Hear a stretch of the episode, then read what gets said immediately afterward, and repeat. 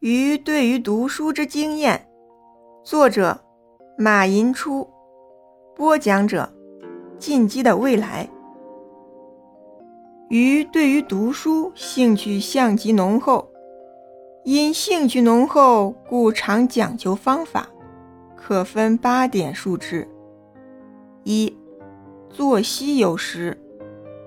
于于读书与运动二者，每日均有定时，并非终日埋头书案，废寝忘食，专志于读书；亦非终日运动，不顾一切。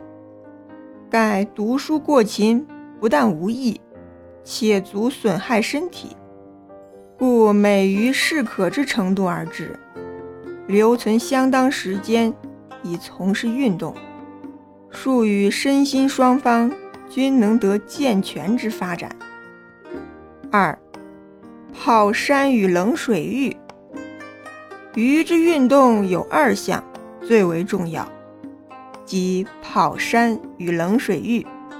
即严寒时宜用冷水，使数十年如一日。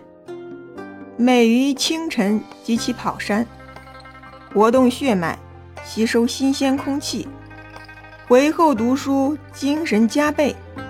晚间睡觉以前，必洗冷水浴，故虽读书之深夜，亦能酣然睡去，无神经衰弱之弊，大有助于读书之成绩也。三、摘取精华。每读一书，必取其精华，不肯放弃。如觉此书有伟大价值。非中篇不肯释手，力不虚弥，颇足自慰。四，随时留意，与他人谈话，随时留意。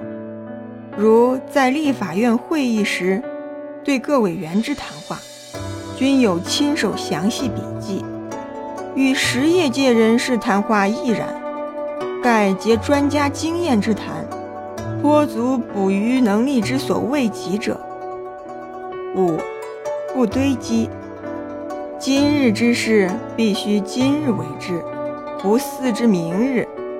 其需多日方可成事者，亦必此事做成后方做他事，按部就班，不求劣进。